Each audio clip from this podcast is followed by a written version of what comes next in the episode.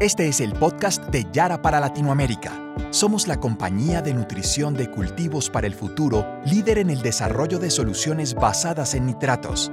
Este podcast busca compartir conocimiento para que agrónomos y productores de la región puedan cultivar de manera rentable, eficiente y responsable con el ambiente. Con Yara, el conocimiento crece.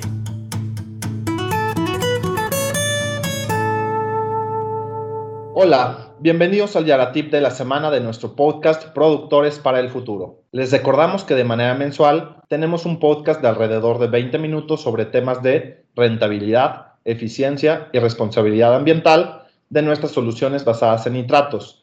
Y adicionalmente tendremos semanalmente Yaratips en torno a temas prácticos agronómicos a tomar en cuenta para ser un productor para el futuro. Para no perder la costumbre, le doy la bienvenida a la ingeniera Patricia Rodríguez, quien el día de hoy nos hablará de la importancia de aportar fuentes solubles y disponibles de calcio. ¿Cómo estás, Patricia? Muy bien, Rodrigo. Ya extrañaba estos Yaratips. Yo también ya los extrañaba. Patricia, quiero comenzar con una reflexión, porque se dice que el calcio proviene del latín cals o calcis, y de ahí deriva también la cal, que en el campo es bien conocida. Y cuando digo campo me refiero, por un lado, obviamente a nuestros lotes de producción, a nuestros ranchos, a las fincas, a nuestras explotaciones como productores, pero también a los campos de fútbol, soccer y de béisbol, por ejemplo, ya que originalmente y comúnmente es con cal que se suelen trazar las líneas de esos campos deportivos. Adicionalmente, el vocablo, como decía, viene del latín cals, que significaba meta u objetivo. Cuando hablamos de un cálculo matemático, por ejemplo, es porque se cuenta que los niños en Roma aprendían a contar con piedras, con pequeñas piedras, con cierto contenido de cal. ¿Qué te parece este dato? Qué interesante, nunca paramos de aprender cosas nuevas. Claro, y mira, exactamente, y yo también quiero aprender, y seguro nuestra audiencia querrá aprender y reforzar sobre la importancia de aportar fuentes solubles y disponibles de calcio. Eh, ingeniera, ¿cuáles son las diferentes fuentes de calcio que existen? Y me gustaría que me comentaras si todas son igualmente disponibles para los cultivos. Bueno, eso es una, buen, un buen inicio, ya que no todas las fuentes de calcio son disponibles y algunas en realidad eh, son más bien para corregir el pH de los suelos, como es el caso de la cal.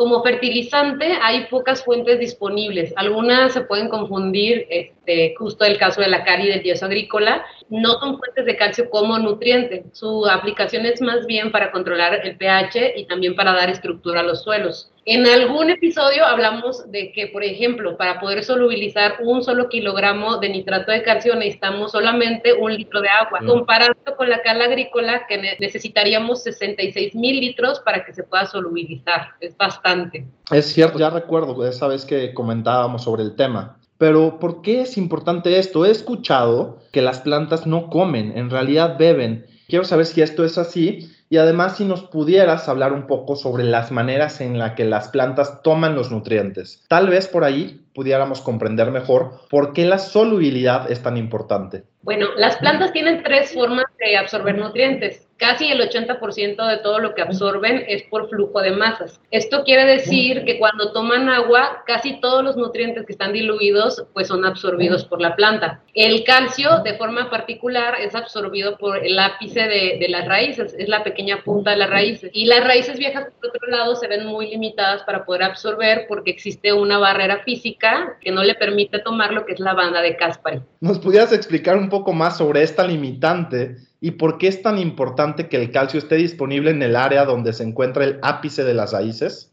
Claro, mira, la banda de Caspari es una capa impermeable que protege las raíces, eh, la cual el calcio pues no puede traspasar. Es por eso que para que tengas una buena absorción de calcio hay que tener buenas raíces o raíces nuevas, raíces creciendo. Es importante mencionar que esto es un círculo virtuoso porque el mismo calcio hace que o es responsable para que se generen nuevas raíces, de lo cual este, estamos hablando.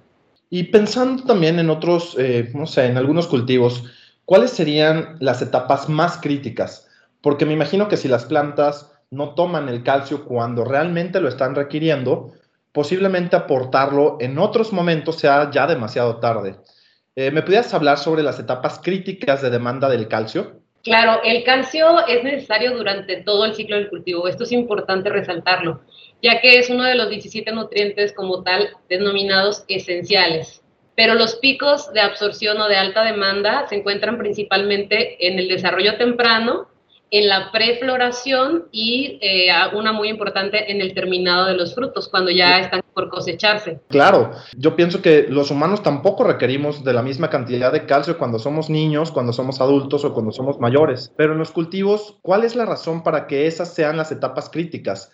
Aquí posiblemente eh, nos tengas que contar sobre qué funciones, en qué, en qué funciones es donde el calcio interviene en los cultivos. Como mencioné anteriormente, el calcio ayuda a desarrollar raíces, eh, pero su impacto más visible se ve en las etapas de prefloración, ya que interviene en la correcta formación de las flores, asegurando el máximo amarre de frutos, lo cual pues finalmente se va a ver reflejado en el rendimiento que tenga el cultivo o en la rentabilidad de los productores. Perfecto. Escuché también que impactaba en el terminado de los frutos. Esto me imagino que te refieres a cualidades de maduración, por ejemplo, y de vida post cosecha o de anaquel. ¿Es correcto? Claro, porque el calcio fortalece las paredes celulares de los frutos, permitiendo que una vez que estos han sido cosechados, pues mantengan su frescura durante más tiempo y tengan más vida de anaquel. Esto beneficia, pues obviamente al productor en la cadena de comercialización de su cosecha pero también va a beneficiar al consumidor final, ya que tendrá un alimento más fresco durante más tiempo y es posible que como consumidores tengamos alimentos disponibles que inclusive sean producidos de otros países ajenos o lejanos, ¿no? En este caso. Claro. Y si entendí bien, entonces el nitrato de calcio es la mejor fuente de calcio para las plantas, principalmente por su solubilidad y por su disponibilidad. ¿Me pudieras contar qué opciones de nitrato de calcio tenemos en Yara? Claro, en Yara contamos con la familia Yaraliva, en este caso Yaraliva Nitravor, Yaraliva Tropical y también tenemos una línea soluble que es Yaratera Calcinita. ¿Y foliarmente hay alguna opción?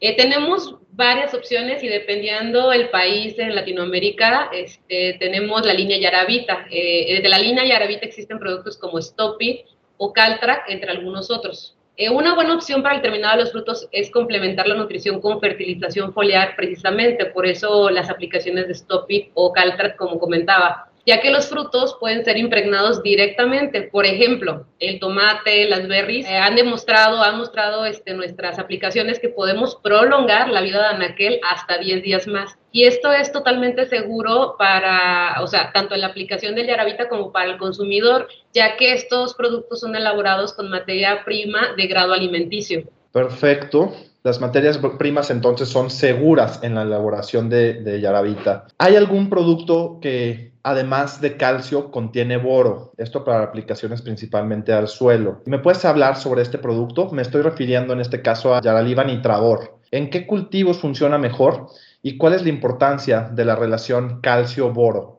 Bueno, en cualquier cultivo estos elementos son una mancuerna perfecta, ya que el calcio le da esa fortaleza que mencionábamos a la planta y el boro le da cierta flexibilidad. Además de que se complementan para ser absorbidos por la planta, van juntos siempre. Y además en la correcta formación del fruto, pues este, también siempre hacen esta mancuerna porque el boro eh, de manera específica eh, hace que se haga una buena formación del tubo polínico, que esto pues es necesario para tener un fruto este, de buena calidad o bien formado. Suena como a una excelente sinergia y me lleva a pensar que podemos hablar como si nos estuviéramos refiriendo a el cemento y los ladrillos, ¿no? Por un lado uno le da una estructura y el otro eh, hace pues esta sinergia, ¿no? Para poder eh, cerrar inclusive eh, las paredes celulares. ¿Es, ¿Es, es, correcto como lo estoy entendiendo? Tal cual ese es el rol que juegan ambos, entre otros varios. Ok.